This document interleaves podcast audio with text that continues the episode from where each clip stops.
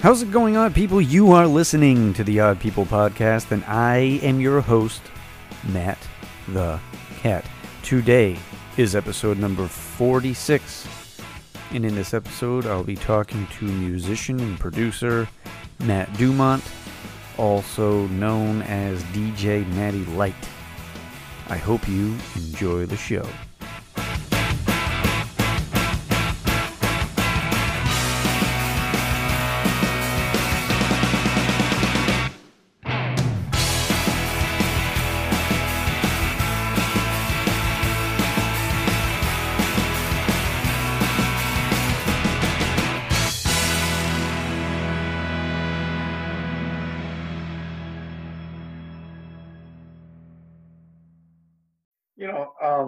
And to to be honest, this almost didn't happen today, and I hate to even bring it up, but um, Are you gonna Like- bum out right now?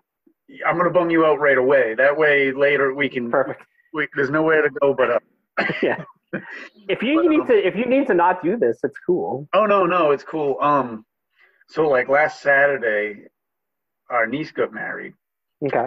So we're on a high, right? Where everybody's good. My my youngest son was in the wedding. It was really cool, really nice. Was he the ring bearer? Yeah, he was one of Okay. the, yeah, and um, the following morning I get a text message from a friend that one of my other friends had passed away, and he's been battling cancer for like seven years. So I'm sorry. yeah, it's not that it's unexpected, but it is. Like no matter how much Oh yeah, you prepare Listen, yourself for it, it's You still can't. you know. for sure. And he's like a friend of a friend, and but it doesn't. It really doesn't matter because we hung out all the time. But uh, so his funeral was actually today. Of course. So it was like kind of, of course. so it's like it's one of those uh, one of those weeks that it just it's just been like a roller coaster, like with emotions and everything. And then no. then I And was it- having tr- I was having trouble with the end the converting things earlier, and I'm like Right. I'm like I don't know if I if this is all gonna happen, but I'm I'm glad I figured that out. Yeah, man. And listen, I get it. Like, you know, you never prepare yourself for anything. So, you know, my dad passed away uh, totally, totally unexpectedly ten years ago. Oh, wow. um, you know, I'm not going to dive into it. It's my own thing, but you know, then it's like you have family you love that you see them just decline for years. It's like, which one do you want? None of them are good, Yeah. You know. yeah, there's no good option, so you just got to make the best of it. And then it's always like, you know, the things too, is especially like when I wasn't living at home, uh, when I was out in Boston, like, you know, my mom would call me and be like, you know, this person that you were very close to passed away. And it's like, well, you know, you haven't thought of that person in so long, but you realize you spent like eight years uh, with them bowling in Fairhaven or things like that. It's just like, what? Yeah.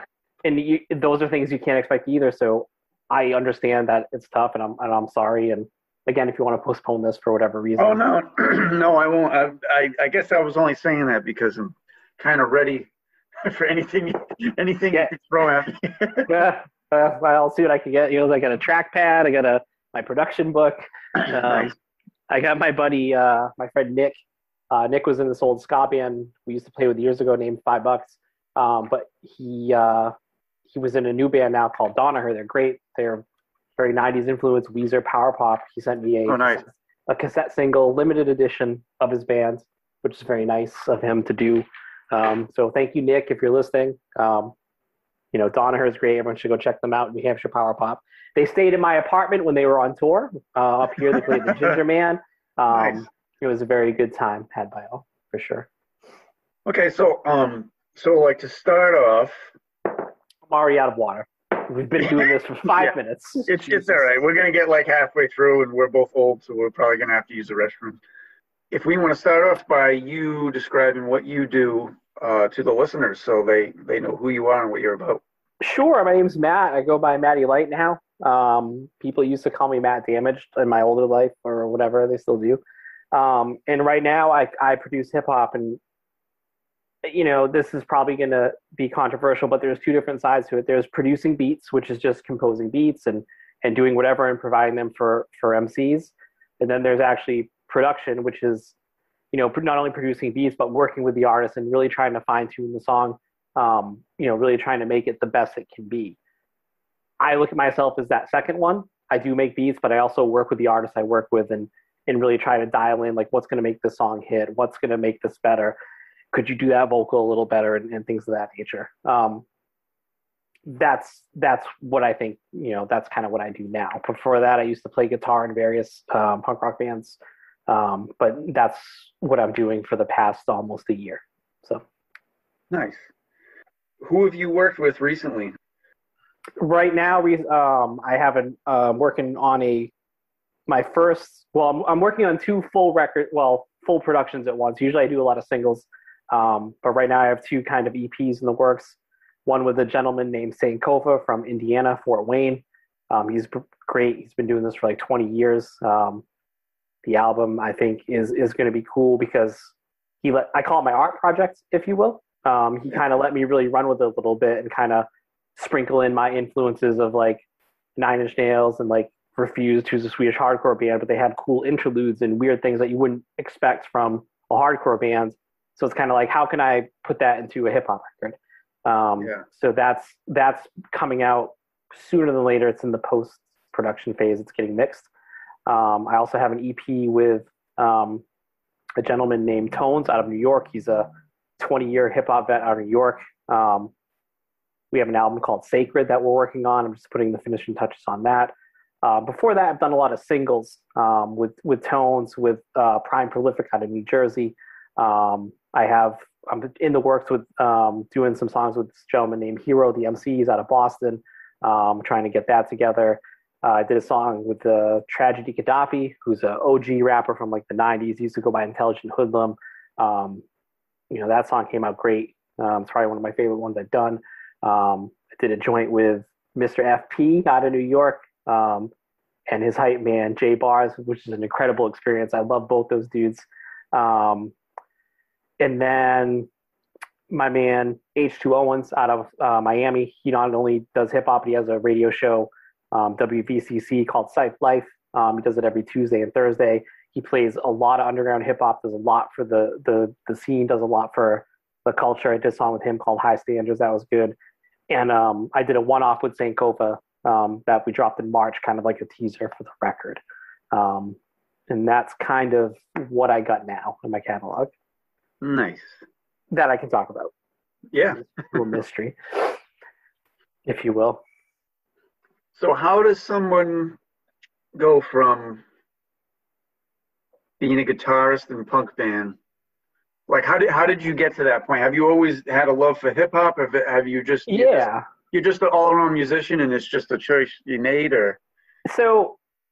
Growing up, um, my neighbor was a year older than me but my neighbor had a, had an older had an older brother, and around like the early '90s was when like middle school and high school happens for all of us, and uh, yeah, his older brother played football, so he was home late.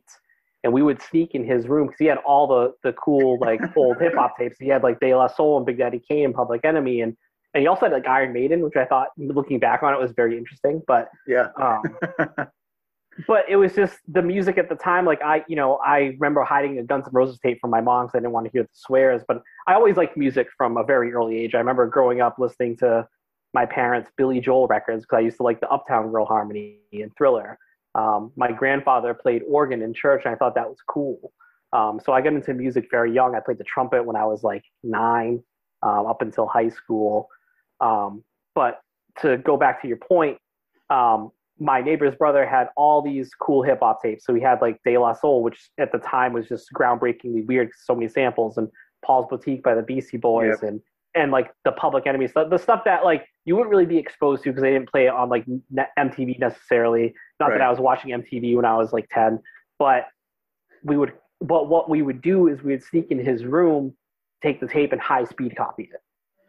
You know, so we don't. So I had like two case pullouts of blank Maxell tapes that were nondescript, but I knew what they were. Yeah. And so I would copy his tape and like I would have like hand me down copies of all these great rap records um, that I would hide from my mom. I do remember her getting very upset at my Onyx tape because the, the, tape was called Back the Fuck Up. Um, you don't have that when you're 12. Um, yeah. But it was it's still a, a, great record. But I I had love for like this hip hop stuff. Um, Terminator X and these things. But I also liked the the rock stuff. I like Nirvana. You know, when when Yeah. Green Day came out, like Green Day blew the doors off for punk rock. My friend had introduced me, you know, to NOFX when I was 14 in uh, in school, and once I I discovered NOFX, that was it. I got Yeah. into punk rock, but I can remember buying Green Day, Dookie, and Notorious B.I.G. Ready to Die on the same day. So I always had my foot in the door of both because Yeah. as you get older, you realize like Public Enemy was just, you know, they were rapping about what was happening to them, same as the Clash was doing. Yeah. Right. So, so you know, in KRS One and, and these these artists, they were just telling you what was going on because the news wasn't. Like NWA was was giving you a street report essentially. You know, Yeah, same as right. as the Clash was doing and the Sex Pistols and all those things. Uh, maybe not the Ramones so much, but these bands were were just telling you what was going on. So there was Right. always like a element of punk to it, and especially as you get older, you really look back on that and see it. So I've always had, I've always liked hip hop. It's always kind of you know been with me. Um, Yeah. But I approach it from like maybe more of a pop sensibility, where I'll try to arrange songs a certain way and, and make verses different and do things that would, you know, like a pop band would do to make it stick out a little bit. yeah. I guess that's a very long-winded answer to your question. Yeah. when when did you start playing guitar? Like, what was your uh, what was the major influence that made you say, you know, you see somebody Uh, playing and you're like, that's it, that's that's what I want to do. I think I went. I was a, a very early Warp Tour in the '90s down the Okay. um, I think I went to like it was. I don't know if it was the first one or the second one, but it was uh, like the Bosstones played, NOFX, Fishbone, um, and on the small stage was Blink One Eighty Two, the Suicide Machines, Dance Hall Crashers, Rocket from the Crypt, like all these bands I still love to this day. But I remember seeing like Blink, and I'm like, these guys are just making dick jokes, and they're hilarious. And you know, I'm a teen, I'm a teenager, so I thought it was funny, and I'm like, they're kind of like shitty, and I'm not, you know, so I'm like, I, I could do that. So my mom had had an acoustic guitar, and I'm like, well, I want to learn how to do it. So I went to a, a guitar lesson, and I use air quotes for the people listening at home, because the guy basically essentially the my first lesson was he was teaching me how to read music. I already knew how to Mhm. read music from my trumpet days, okay. And so I said, this is a waste of time. I'll figure it out. And then I learned uh, guitar tab, which you know it Yeah. has numbers of the frets or whatever, so you figure it out. So I would print out, which would take forever, as you know, when we were younger. I'd print out guitar tabs of, of songs I had by 311 or Blink 182 or or NOFX or whatever, and I would learn the tabs to play along. But I would put two and two together, like, okay, this chord on numbers is an A, so I know how to read it. And so Yeah. that's kind of how I got into guitar. I just learned how kind of to play by ear, honestly. And Yeah. it's it's a tired tale. Everyone that plays guitar, like even in like huge bands, say like, I don't know what I'm really playing, but it sounds cool. Yeah. and that's kind of how I was. Like I know what the notes are, but I don't know what these add-ons are that fill it out. Yeah. I was the same way. Which I I'll try to find it because I'm still. The, is that on the wall there? The guitar? I think I see it. That is a, guitar my brother got me. It's one of those uh, cigar box guitars, but um, Oh, cool. I have some of those tab books around somewhere around Oh, here. nice. This room is such a uh, it's still a work in progress and it's a big mess right now. But yeah, I have the the 311 tab books for like Grassroots and the Blue Album hmm and some other Metallica ones I think I got from my neighbor.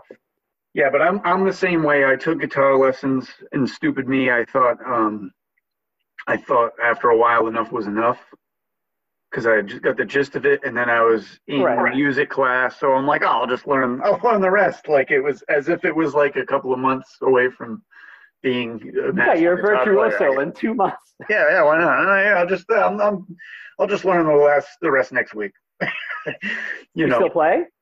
I do. I mean, I, Right. I, I try to. I have a I have an acoustic up in the living room, hanging on the wall, and my move is usually about five minutes before we're leaving the house. I'll pick it up and start playing, and my wife Right. will remind me that we have to leave in five yeah, it's minutes. time to go. So I well, kinda, if I remember know, correctly, wasn't that one of your hobbies you mentioned in one of your shows? yeah, yeah, yeah, yeah. I've always played. I've been playing. I think I started uh, when I was like 15. Did you play in a band?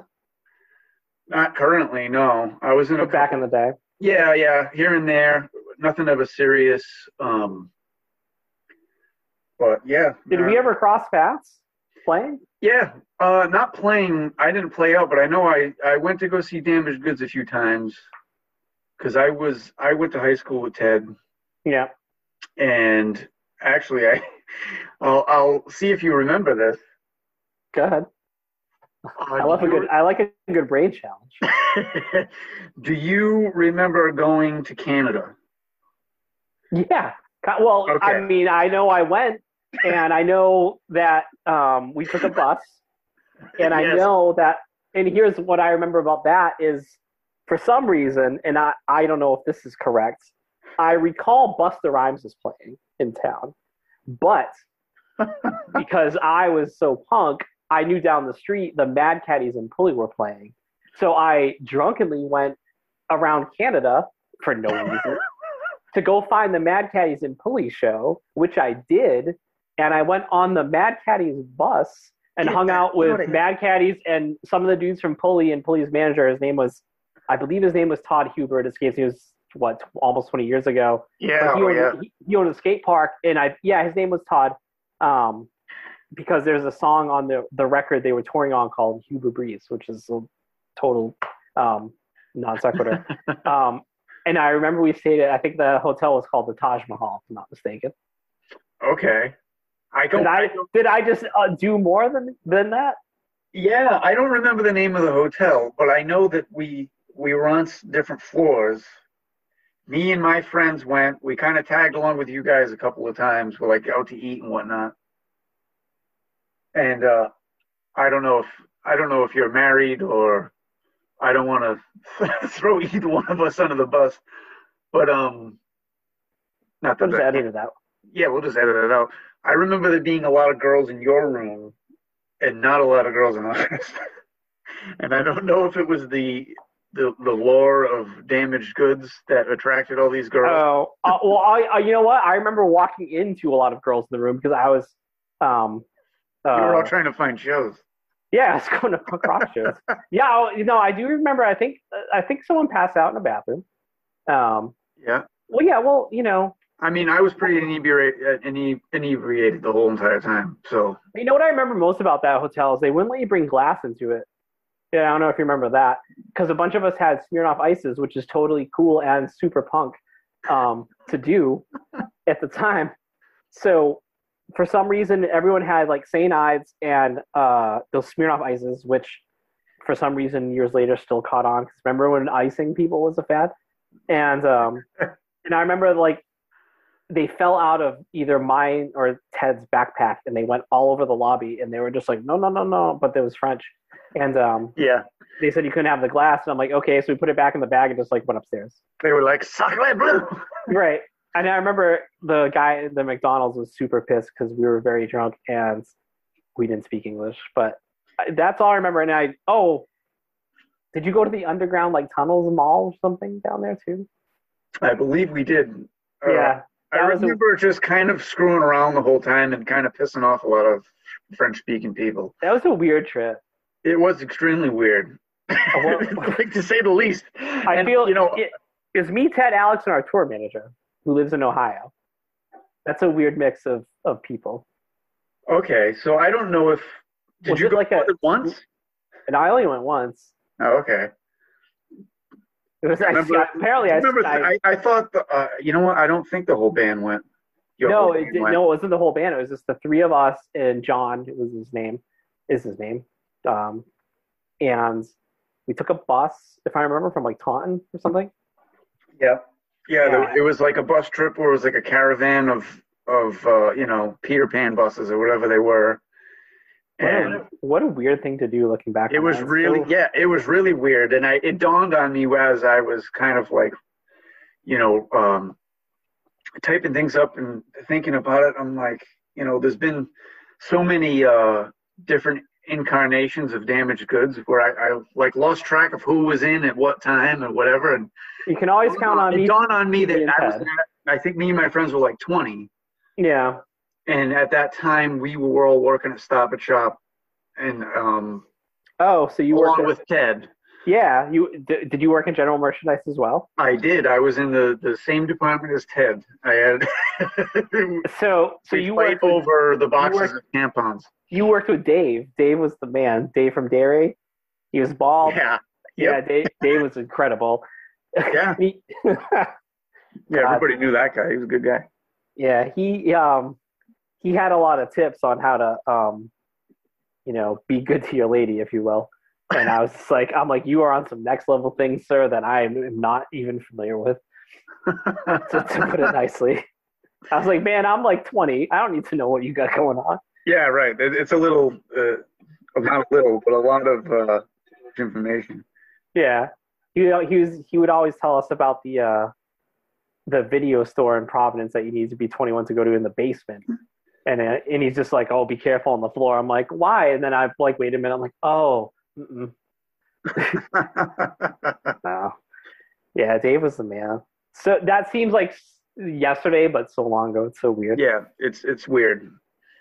Yeah. And that trip to Canada was strange. and it's weird how like I never even would have given two thoughts about that until you brought it up, and I was listening to uh, this podcast by this dude Mike from the band Lanemeyer, um, and he was talking about how all the conversations he does with people, it's all these things that he never thought about until just then they brought up, and then it it, it, it opens up like all this stuff that was you thought was locked away in it, and it's you know like again that Canada trip like wouldn't have given two shits about it until just now. And I'm like, oh yeah, I hung out with the Mad Caddies, so who's a band I love. That's so weird.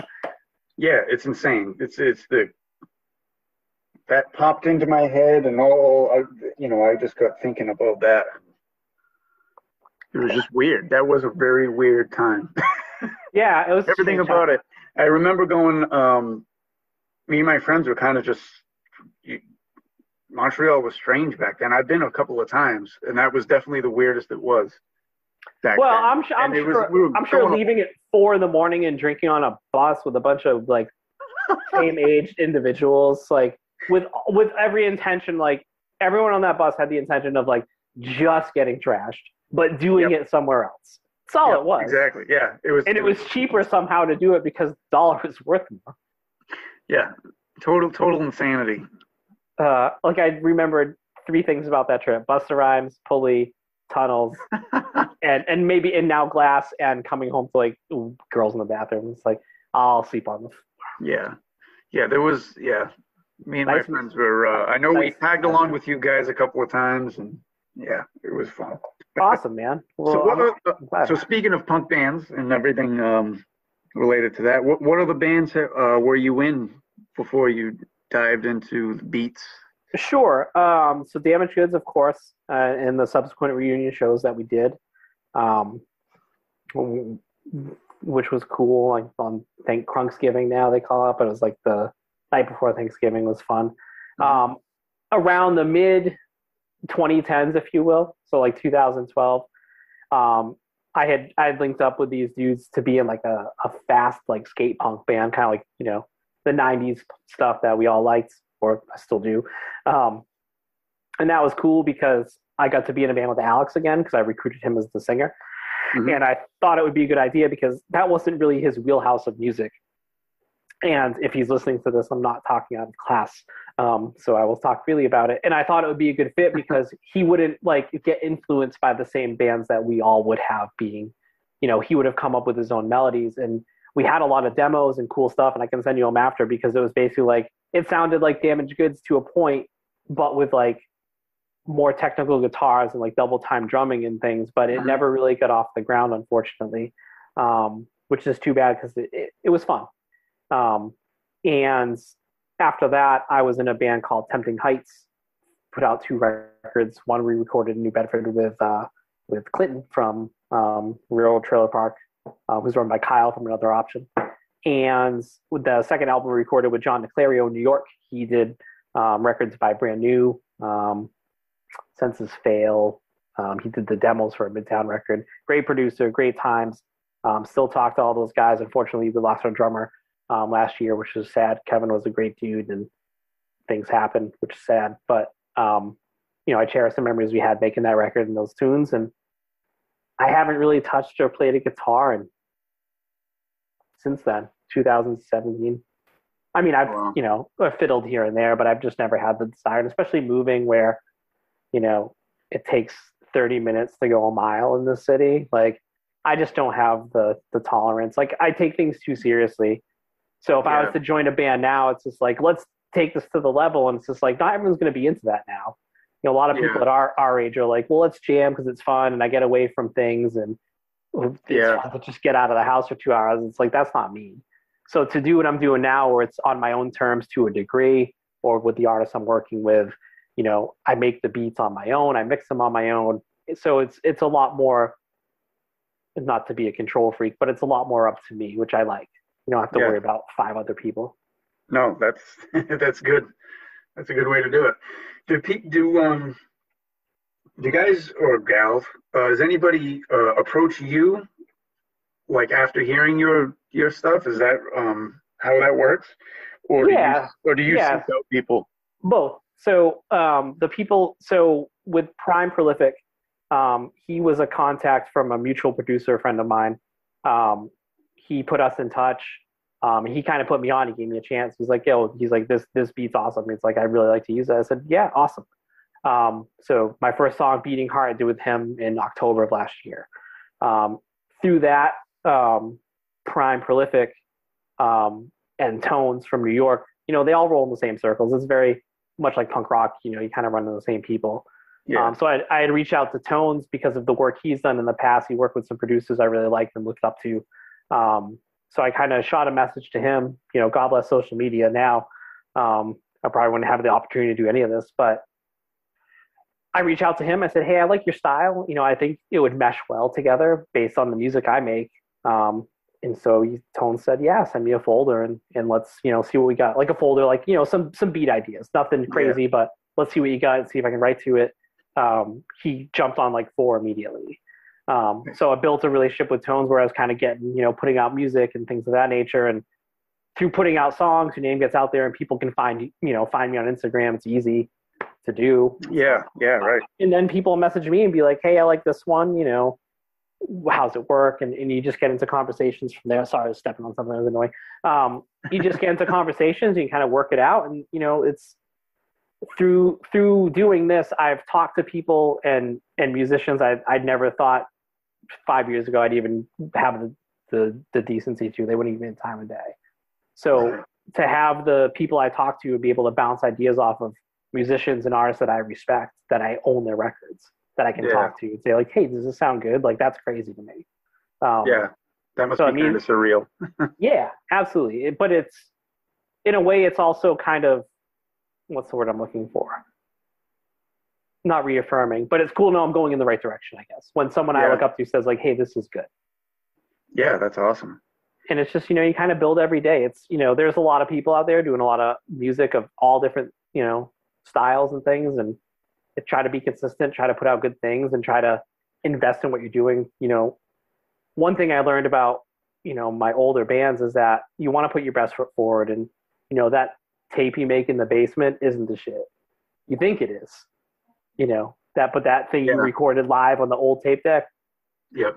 no. So learning from that years later and say like, if I want to put something out, like I want it to sound good, I want it to get mixed, I want it to be like this is my first thing, I want it to be proper. So you know, you, you got to. That's what I've done. Yeah. Yeah, no, I get that. It's uh that was kind of the point I never made it past back in the old, you know, back in the day, you know, 20 years old or whatever. It was you'd have moments of being serious about it Sure. and then you know you'd have you know somebody in the band that's reluctant about playing out or you know you listen to your song back on a tape deck and say, ah, that's not right. like, nah, we can, we can't, we can't even attempt this until, Well, well, at least you, You had know. the wherewithal as a group to listen to it. Some, you know, some some people can't get that. Like they'll listen to something and be like, "This is amazing," and you get a bunch of yes men around you that yeah, don't right. tell you anything. And you know, a lot there there are people that won't be able to take criticism too and stuff. I'm the same way. Like someone says like, "Oh, this isn't good," I'm just like, "Oh, like I'll curl up." And it's like, no, that's to make you do better. Um, Yeah. for sure. I was in a band with my wife and my brother and, and his wife uh, a while back. We played a couple of shows and we recorded like eight songs as Mhm. like a demo. And I remember, like, even looking back on it now and, and listening to that now, some songs were good and worthy of a demo, and some were not. Right. And I always think of like, man, like you know, I feel like if we would have waited longer, we would have had more material to put on a demo instead of just those are the eight songs we have finished. That's what we're going to record. And you know, we we kind of rushed it, and it kind of took the wind out of the sails at that point. Right. You Now know, let me ask, was it were those like the first eight songs you wrote, or did you have a bunch and then it's like let let's record the best eight? no, that that's what I'm saying. That was like the first eight that we had Right. that we rehearsed that we played out with. Right. We had a few more by the time we played out, actually. But you know, if we would have waited another year, and we would have had say 16 songs, Right. And you picked the best five. and we could have picked, yeah, we could have picked the best Right. five or six or whatever, and we would have made a much better demo. And you know, It's, yeah, I just you don't, you don't know things like time. that that you just you just don't you don't know Yeah. until you do it. Oh, listen, there's there's plenty of music out there where I'm just like, man, I wish I had the chance to do that over. And I'm sure every Right. person that's ever made any sort of song, drawing, painting that's out, Yeah, I'm sure there's always stuff they want to take back. I'm sure, you know, I'm sure very famous bands that you and I like on a daily, you know, listen to regular probably say like, I don't like that album yeah, yeah. There's been there's whole albums they don't like. for sure. Uh, there's a uh, there's a great series um, on Vice. It's called Rank Your Records. Mhm. and um, I don't know if you're familiar with it, but it's bands from all over, like indie, alternative, rap, punk, whatever. They'll get a band member and they'll rank their records, you know, back to front, which one they like best. And it's weird to see some of them because I'm like, man, that album's awesome, but they'll say like, ah, you know, this one's not for me, and here's why. It's interesting to hear what the difference is. And there are some people that just like, I wish this album didn't even exist, but that's a snapshot in time of what we were, so they go with it, and it's kind Yeah. of true, you know. yeah, it is true. I remember in Damaged Goods to, and we can move on. We put out a CD of my mom had gone to a show we played at Somerset High School Okay. as a three piece. It was mostly covers because our very first show we had to write eight songs. I think two days because I told the pro- I told I told the promoter of the our very first show that we were a new band and we sounded like Green Day and we had a bunch of cool songs because the band that played was one of my favorite bands at the time. They were called Cooter, but they're called All Pilot Off now, and uh, it was in Reflections in New Bedford. And so the the Right. promoter the promoter was like, "Awesome, yeah, you guys can open." And I'm like, "Sick." So I remember going to Ted's and I was like, "We need to write, you know, seven songs." and it was a train wreck, I'm sure, but we did it. I had blue hair and it was weird.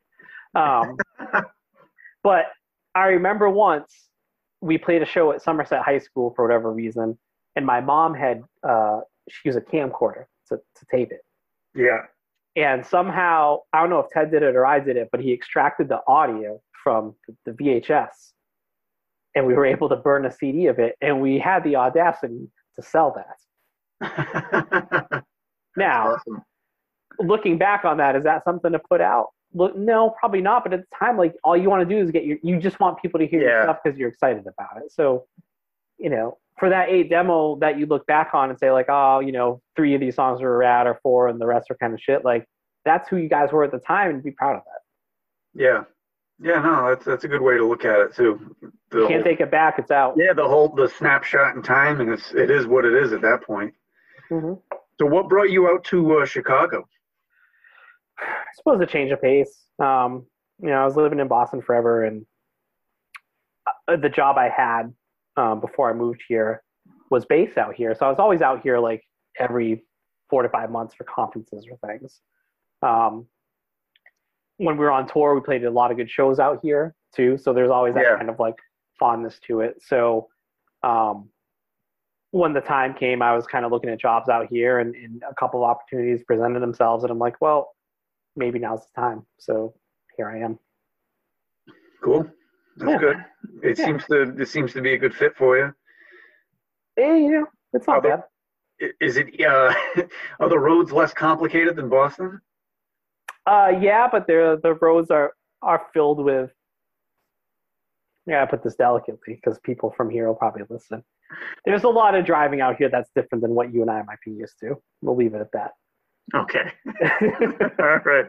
um, I I try not to to drive if I don't need to. Um, there's a very good train system here and buses, and I can walk to whatever I need to, so that's fine. Um, but no, it's a great it's a great city. It's got a lot of a lot of history. It's got a lot of you know, there's a cool you know, obviously that whole criminal underbelly was is cool, and yeah, um, you know, it's got a lot of great spots for music, food, you know, all the things I like that I didn't get to do for a year and a half. So we're all, all good. yeah, I know, right? So I really like the uh, content you put out, especially when it's just a speaker. yeah. The one, I mean, it, the one I mean, it, I mean this in a good in a good way. I like that it's you're not putting anything too flashy out there visually. It's very minimalist, where you just have the speaker and you have the music playing. Mhm. I think it's it's it forces me to turn the sound on when I'm flipping through my phone. I go, oh, Matty posted another another. He's got another post on there, and I you know make sure to click the sound on so I can hear it. Thank you. I appreciate that. I suppose that's helpful. um, well, here's here's why. I used to I used to do a lot of like going back and forth and, and panning, and you know I would do like you know nine million versions of of the said video. You know, yeah, but then it's just like I got better at mixing, and I got better at like you know figuring out like well if I'm going to tape one speaker, like let me put all the things that are in the song, like let me balance it and make it like sound cool in one speaker, and like someone who's listening that may be into it get the idea of what it sounds like. Um, You know, whether that is beneficial to me, I don't know. I'm just I just keep doing it because it works for me, and until something different presents itself, I'm just gonna keep doing that because I'm a Capricorn and super stubborn. So I'll just keep doing it, you know. But I appreciate that. Um, I I used to put like a logo up and things like that, but it was like I'd have to do like a video thing and like do these layers. I'm like I'm too lazy to to do like these simple steps. You know, I figure this like people are going to my page, they know who did it. I don't need to like put the the thing up. Yeah. I guess. yeah, right, yeah. But I And your name's that. your name's up in the corner. Yeah, right. Yeah, the- on you're the stories. you know- and all those things. you know who put it up. yeah. Oh, that's cool. I uh, how do they sound? Do they sound good? Because once I put them up, like I kind of don't listen. Yeah, it sounds good to me. I mean, Okay. um, you know, it's clear. I'll put it that way. It's not. It's not like it's. Uh, it's not hard to uh, make out what's happening. Awesome. Thank you. Oh, I don't know how to put that. No, no, that's But, um, that's perfect feedback. And speaking of, and it's so crazy because we're both we're both at the age where we bought cassette tapes. Still have. Yeah, I still have a few. Um, I have like 700 still. yeah, that's right. That's crazy. Uh-huh. so it's it's we're both at that age, so it's funny to be talking about things like Instagram, and you know we, we we both go through I think the same pain in the ass things like the like the people that want you to promote it Mhm. and all that crap. Do you do you get a lot of like spam? Uh, Like the bots and stuff. yeah, do you get a lot of um I guess I don't know how to put it. Not, not so much solicitation in a- in like a, a just a general way, but like do you get anybody that's bothering you on social media to like work with them, but you know they're just full of shit? No, I've never gotten that. Um, I can say once a day or twice a day. Um, and me and my boy Waxy, um, he's a composer. We'll we'll we'll send each other messages because I'll wake up once a day and there'll be like the inbox will say like one request and I'm like, what Yeah. spam could this be? And then it's just like a bunch of gibberish. You know, your page is awesome, but you can get ten thousand followers. I'm like, no, I don't really care Oh, yeah, about that. And then I feel like if I make a post, I'll get like 742 uh, comments that are just like, "Yo, promote it on this one or that one," and I'm like, Yeah. "Wow, I I just hit you know the the upload button. I didn't know I had this many people that like my stuff, and I'm just like, oh, it's you know, get your blue check mark or this and that. So, but I feel that happens to everybody. But as far as you know, people that are reaching out, no, not really. Um, I've never really gotten people that are like full of shit. I've got people that have want to hit me up and the timing didn't work or whatever. And I'm Yeah. getting, getting better at that for sure. Yeah, I get the same thing. The promoted on Empire Records. Well, well, I noticed that you said promote it on your thing, and I'm like, I will on Friday. So, so here we are.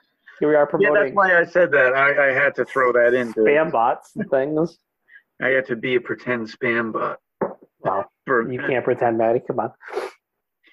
So, like, the only thing I know about Chicago uh, basically comes from John Hughes movies. Okay. And I'm really curious to know if it's anything like that, or What movie? all- I just, uh, you know, anything that he made, you know, Home Alone or uh, anything with John Candy in it, basically, where it was kind of based out of Chicago. Well, there's definitely one scene in Home Alone where, if you remember correctly, they oversleep because the power goes out, Uh huh. and they have a very fine, finite amount of minutes to get from where they live to O'Hare Airport.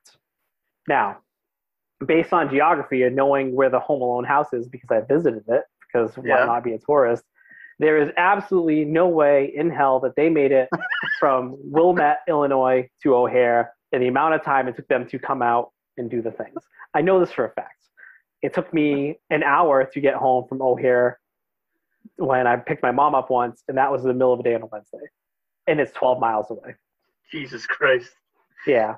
But as far as, you know, as fine as as far as the, you know, those movies like High Fidelity, like is Mm. is is, is championship vinyl kind of like a record store out here? Yeah, there's a chain of stores called Reckless that, that it may or may not have been based on. We'll never know, but I will say every time I go there, they play music that is just very undesirable and it's uncomfortable, and it makes browsing very difficult.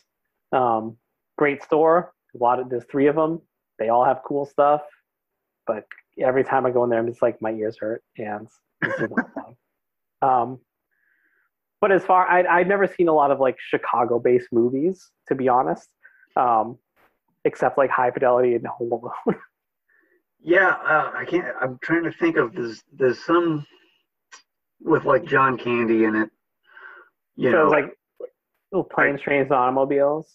I think so. I think that's where uh, Steve Martin's character is from, the Chicago. Yeah, And, you're uh, going the so wrong not- way. yeah, I, it's funny. I was uh, like I had told you earlier. I'd gone to a funeral earlier today, and I was driving with uh, my friend Tim, hmm and I don't know if you're familiar with Fall River at all, but we were going from Not quite. so like from Fall River onto where it's like where 24 Highland Avenue meet meet. There's a big sign that says wrong way. Yeah, yeah. For the people on, you know, if as if you were on the other side of the road, you'd be going the wrong way. Sure, but sure. it's kind of just in the middle, in the median. So we we busted that out, of course. You're Good. going the wrong way? You have to. It's a classic line. You kind of have to every time you see a sign. It's classic. It's classic. Um, no, I mean, is it like in the movies? Again, I I couldn't tell you. Um, you know, I will say about I don't know if you've seen The Fugitive, but there's a scene where they talk about the Chicago River where they dye it green, and they say like, you know, they can't dye it blue 364 days of the year. It's true. It's Yeah. kind of it's kind of gnarly. Um, Okay. saw a, I saw a dead bird in the river once. I was doing the river walk. Like, oh, look at that. So, you, um, so you're not fishing in in that river. No, but I did go on a uh, a charter boat um, last summer, go fishing out in the lake um, at like four in the morning, and I was waiting for the boat because I was super early, and uh, I think I heard like coyotes. Like I'm just like, oh, is this gate open? Can I go on this boat? And uh, I got seasick because the boat was facing like it wasn't facing the waves head on; it was sideways, it was rolling, and I just was I had had enough and threw up. Uh, yeah, yeah. I'm okay on boats. Uh, I've had a couple of bad experiences, but Yeah. Um, so that was that was a good time for sure. yeah, sounds great. um, so I have a question for you. Fire away. So if you could collaborate um, with anybody, anybody at all, past, present, uh, present, alive, dead, you know, if, if you could reach out to anybody to work with, who would it be? From a production standpoint, or like playing in the Uh, bands. Um, both. How about both? I was I was kind of gearing more towards production because that's what you're up to now. But Yeah. Um, yeah, either one. God, there's there's so many people I'd love to work with, and you know, to name drop would would would be left out. You know what I mean? Yeah. Um, because there's just so many great people. It's like, man, I love to work with him or or or, or them or or whatever. Um, you know, there's a lot of a lot of good folks back in New England. Um, you know, like Apathy, who's from Connecticut. He's he's legendary. Um, there's a, a great group of guys um, in Massachusetts. They run Genosha Records. It's a it's a label they make. Um, but the guy's name is uh, Weapon ESP. Just put out an album. It's incredible, phenomenal. Um, you know, I would I would love to work with like KRS One, but these are all people that have been doing it doing it for so long. Like you know, all I can do is grind and, and hopefully get the time of day. Um, yeah. Right. but I always had this recurring dream. Well, not not recurring, but I always felt like I could be the another guitar player, like NOFX. I thought it'd be cool. but like they've Yeah. been the same they've been the same band for like 35 years, and I would not fit in. But like that would be a great band to be in because they've always been one of my favorites, and the things they do and the stories they have and just the history they have. I'm like, oh, that'd be a, sick band to, to to be in for sure. Nice. But yeah, I mean, and that question could change tomorrow. So you know, for, yeah. for you ask me tomorrow, I'd be like, who'd I say? NOFX? Oh no, Rancid, obviously. yeah. Obviously. Rancid's great. Maybe you know. You want to go into uh, play with minor threat, maybe. I wish. Um, yeah. I don't think they do that stuff anymore. Um, I used to always want to be the second guitarist of like MXPX as well, but then they got a second guitarist, and I was just like, ah, the dream is dead.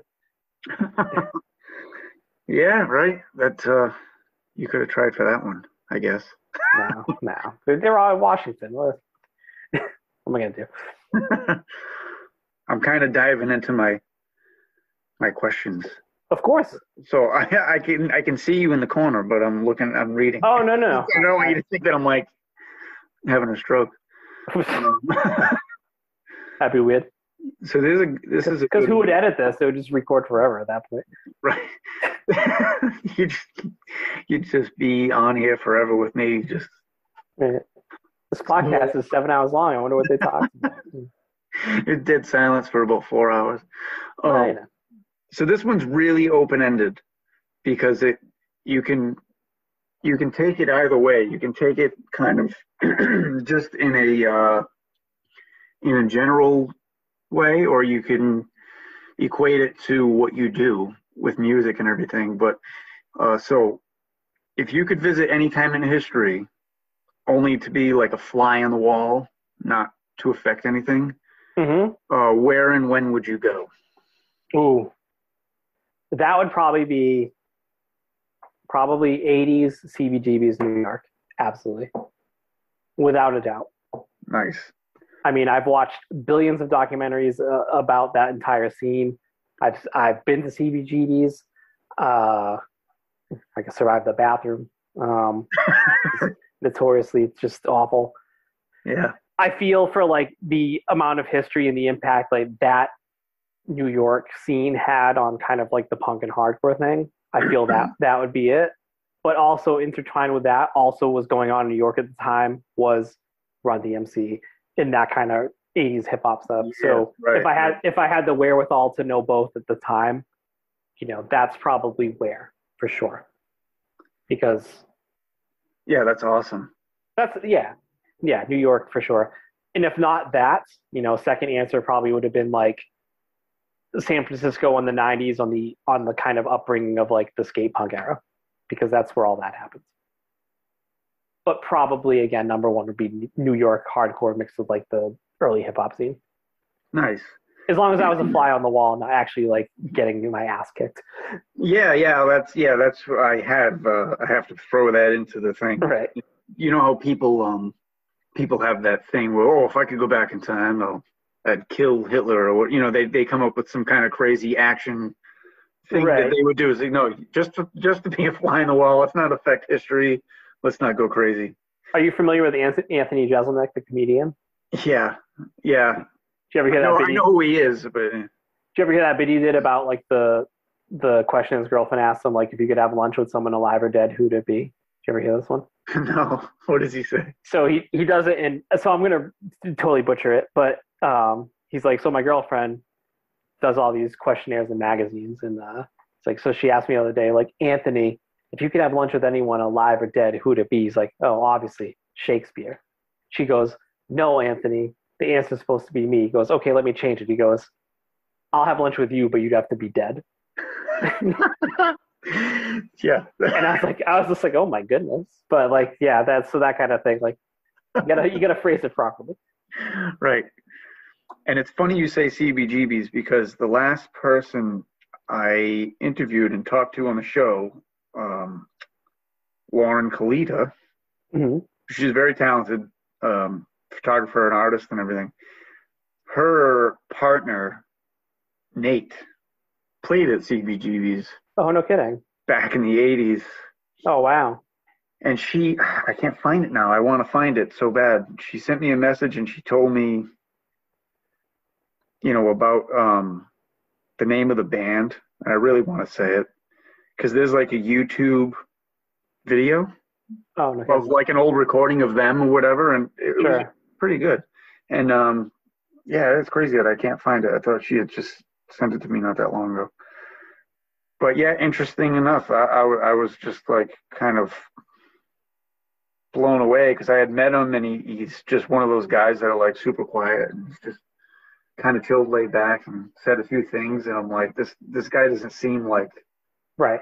That's usually how it goes. Those silent killer sites. Yeah. His name's Nate. Okay. Um, but I, I- he went by a different name. He had like a stage name. It was like Micah Marker or, or something like that. Ooh, the stage. Uh, Yeah, I'll have to. I'll have to really search and find it. So I don't want to take up all my time staring at my phone. no, that's okay. Not what I want to do right now. Like living in the present. If you have somebody from Chicago and you're staring at your phone. it's okay. I'm an, uh, you're an hour in the future, so it's fine. I know, right? This is like time travel. Yeah, totally. pretty cool. So, as far as the beats go, do you sample it all? Yeah, for sure. But there's also a lot of like um there's a lot of people that do like compositions and things. So how that works is basically they'll compose on on multiple instruments and things and, and they'll have their certain their certain sounds and styles and and they'll upload upload those like sample packs. And what the sample pack will have is, you know, maybe 10 or so compositions.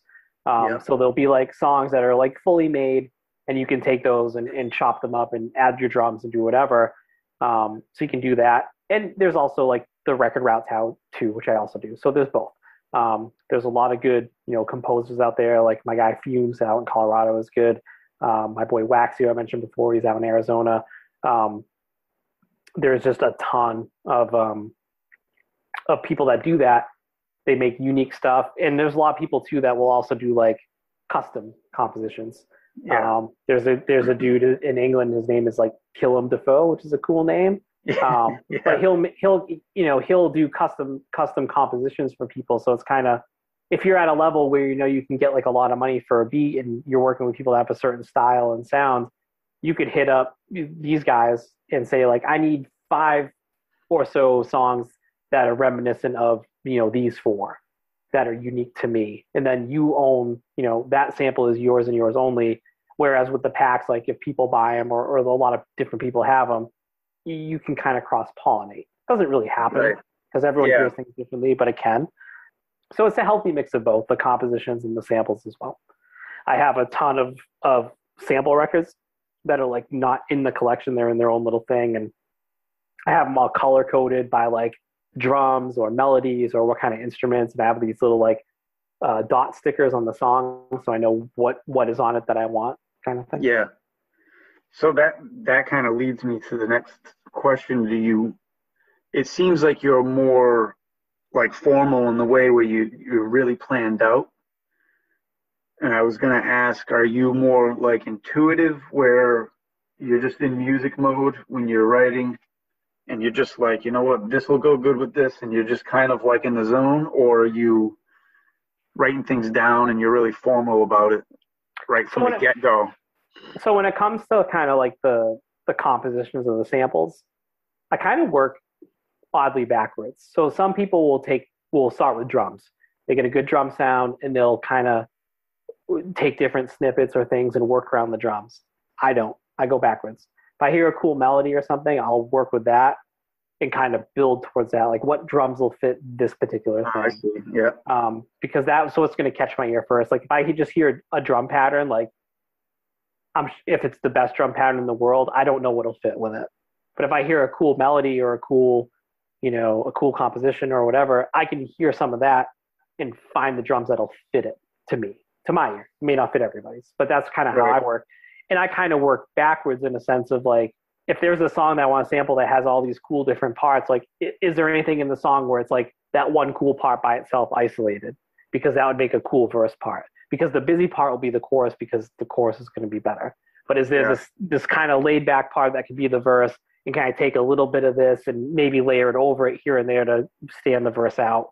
So that's kind of how I work, where I work a little backwards. Some people don't; they'll just, you know, again pick the drums and fit the drums. That's I don't, but a lot of people do, and it's never really planned out. To be honest, it's Yeah. you kind of you know you hear something and you try like, oh maybe this will fit and this will fit. A lot of trial and error, of course yeah. Oh yeah. because because if you're working with pre-recorded music, it's it's already recorded, it's already mixed, it's already in the key it's going to be. Like there's not you can pitch it and change the tone and you can do these things to make it fit, but if it doesn't blend well, it's it's going to sound bad for sure. yeah. Um, I'm a lot more prepared when it comes to like a finished song. If someone sends me a song that they've done, I can listen to it, write down like the things in Logic I want to maybe mute or pan or, or add effects to.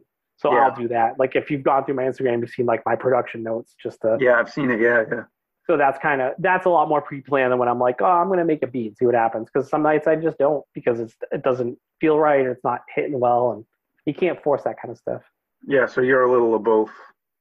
When yeah, call, when it calls for you to be more formal and having everything written down, you go for it that way. yeah, it's certainly a lowercase p of planning. Absolutely. right. So if you could give advice to anybody, someone that wants to either be a musician or someone who wants to do more of the production side of it, like what advice could you give someone, a young person, for instance, uh, starting off? uh, study people you like first and foremost because if you like a certain if you like a, produ- a producer a certain drum sound or you like in the early 2000s this producer mark Trombino made a ton of great records. He made Jimmy Eat World records and finch records and midtown blink 182 but like you could tell his production style a mile away because it had that sound. So if Hmm. there's a sound you like figure out how they did it and do your best to try to learn how. Um, that's one thing i would do. Um, practice of course. Um, Right. You know Right. the only the only way to do it is certainly to to keep getting better at it be confident don't be afraid you know like you had that episode about like comfort zones and stuff like it took a lot for me to like make a page and put my music out because that's you know that's your your thing Yeah. but but if you know and you don't have and no one has to like it if you like it then who cares but it certainly helps Right. if people dig it too um, yeah. but don't but don't but don't be afraid like i said before like you know that tape you made in the basement like maybe it's not the shit now but at the time it was and put it out. It's okay. Um Yeah. and also honestly definitely like kind of like not to uh, allude to other things but like find someone you look up to and, and see if you can pick their brain about anything. You know they've been doing it a long time. They have the expertise and you know if you look up to somebody who's been doing this for 20 years and they want to talk back and you can they can give you advice listen to what they have to say because it's going to be invaluable that you're not going to learn any you're not going to learn that in a book you're not going to learn it on youtube you know it's coming straight from the source and i think that's super helpful to to to you know reach out to people you look up to and see if you can bend their ear for a minute Right. Nice. i've done it and that's why it's Yeah. you know like that conversation before about people i never thought would give me the time of day like these are artists and, and, and musicians i respect and own their records the fact that they're giving me advice it's like oh that's awesome Yeah. it's only going to make me better. Even and if one of my favorite producers or told me like this song sucks, I'd be like, how can I make it better? Not like quit, but like they're telling you that for a reason. It's nothing personal. Yeah. Yeah. You have to be able to take criticism in stride. That's another good piece of Yeah. Whether, whether, whether you, uh, you know, whether you, no matter what way you feel or what makes you feel, you know, uh, I made a few episodes of the podcast and just put it out and didn't, it was, I don't know how many episodes I was in before I changed over the Instagram account over from like I was like drawing pictures and stuff and just it was like an extra account, just Mhm. bullshit. And um I was a few episodes in before I put any kind of episodes out. Right. Just because I was afraid, for lack of a better term, and just being like, well, I feel like, like it kind of sucks, but, but I need somebody else to tell me that it, it's. I needed somebody else to tell me it needed improvement, Sure. so I could ask where. Right. You know, exactly. you, you know it needs improve, improvement. You know, if if if you're honest with yourself anyway, you know Right. that you you know most some people aren't. Like we said before, some people listen to the tape they made in the basement and say this is the shit. Everybody else is crazy for not seeing it. Right. Well, no, maybe it's not. maybe it's not the shit. Right, of course. And, and but there's also that part of that too is like if someone wants to fart in a microphone for three minutes and they believe in it, I'm never going to question someone's passion. right. Right. Yeah. Like if you if you true, believe yeah. if you believe in what you're doing, then believe in it. Like don't don't you know don't seek validation for people. Like some people need that kind of thing where it's just like, hey, does does you like this? Do you like this? Like I'm Yeah. never gonna I'm never gonna like jam my music down people's throat. It's out Right. there. You either Yeah. like it or you don't. I really don't care because I'm gonna do something else the next month, and that's it. right. You know, um, you know, if if someone tells me my stuff sucks, like, okay, well, maybe you don't like that one, but that's fine. I'm just gonna keep doing this stuff. But it's the same thing. Like, you know, if you like that basement tape or you like that, like, you put your podcast out because you believed in it. Yeah. You know, and and and that's fine. And if no one liked it, like, you believe in it, and kind of who cares? And that's you know, that's been my mentality with anything. Like, I have a lot of people I'll you know, reach out to me and say like, hey, is this good? Do you like this or like that? It's like, do you like it? Then that's all that Yeah. matters. If you like it, that's all that matters. Yeah. Exactly. It shouldn't really matter that anybody else does like it. No, we're not. I'm not in this for money. If I was, I'd be so broke. Um, Oh yeah, me too.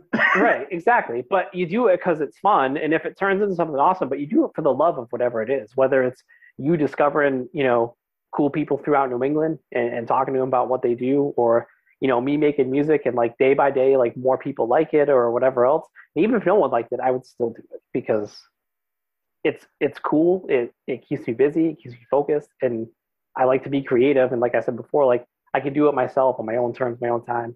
And that's what's important. Same with what you're doing. You're doing it Right. on your own time, your own terms. You you run the show and that's your art. And That's your creativity. And no one can take that away from me. That's my two cents. Nice. Long really- rant. No, that was good. so where can um where can people hear your work? Um, do you have? I mean, other than the you know Instagram posts and stuff, Oh yeah, good question. like Bandcamp or Yeah, there's a- that people have that people yeah, if look you, you up. if you go on DJ Matty Lite on Bandcamp is there. Um, DJ Matty Lite is on Spotify. Um, there's actually a playlist on Spotify called like produced by DJ Lite. It's just all my stuff at once. Um, it's got two likes, so getting there. And um, you know, it's everything I have is, is is everywhere. It's digital. It's whatever. Um, looking to get into doing physicals with the albums we have coming out. It's a little bit behind the scenes, but that'll certainly be out there. But yeah, you know, Spotify, Amazon, YouTube, iTunes. spend that money. Cough, cough. Um, uh, Bandcamp as well. You get more percentages, but um, yeah, all my stuff's certainly out there for anyone to find. and they can just look up DJ Matty Lite. Yeah, um, DJ Matty Lite, and on Instagram is DJ underscore Matty Lite.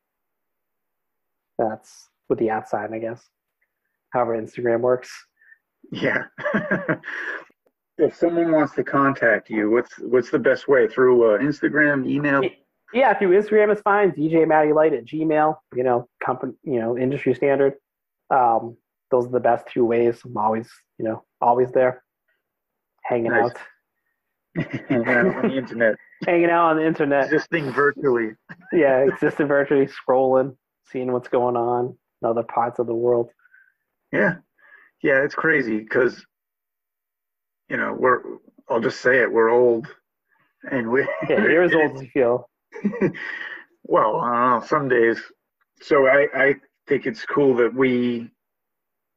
We are the generation that not only bought cassette tapes, but we're also just went right into the digital age. We're like that very interesting age group that's kind of like right in the middle of everything.